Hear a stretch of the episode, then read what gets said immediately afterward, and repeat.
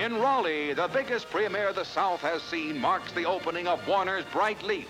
Patricia Neal, one of the co-stars, arrives for the showing of this drama of the tobacco country with Donald Crisp and James Brown.